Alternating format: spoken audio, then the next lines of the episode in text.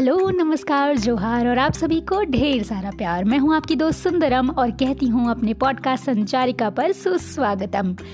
आज काव्य कथा सीरीज़ के दूसरे एपिसोड में मैं आपके लिए लाई हूँ एक काव्य कथा जिसका शीर्षक है, मन का कमरा। तो आइए सुने।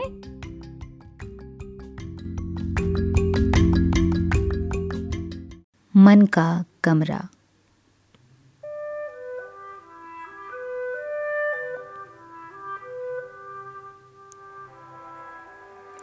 कहीं दूर अंदर, मन का कोई कोना।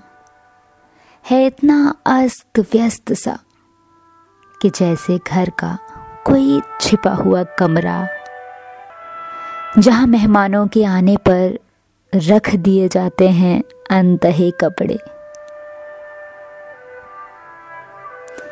जिनमें से कुछ को धोकर सुखाना होता है, कुछ को इस्त्री कराना होता है।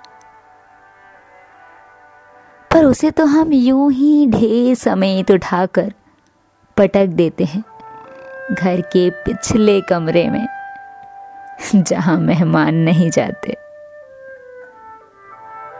लेकिन कितना अच्छा लगता है जब उस ढेर के कपड़ों की सिलवटें सुलझ जाती हैं और वो ढेर तह करके अलमारी में सजा दिया जाता है।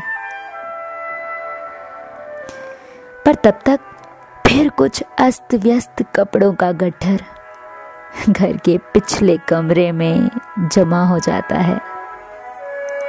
नई सिलवटों और नई उलझनों के साथ। और फिर कुछ मेहमान आते हैं। मेहमानों के आने का ये सिलसिला अनवरत चलता रहता है। और मन का वो पिछला कमरा अक्सर ही अस्त व्यस्त सा रहता है।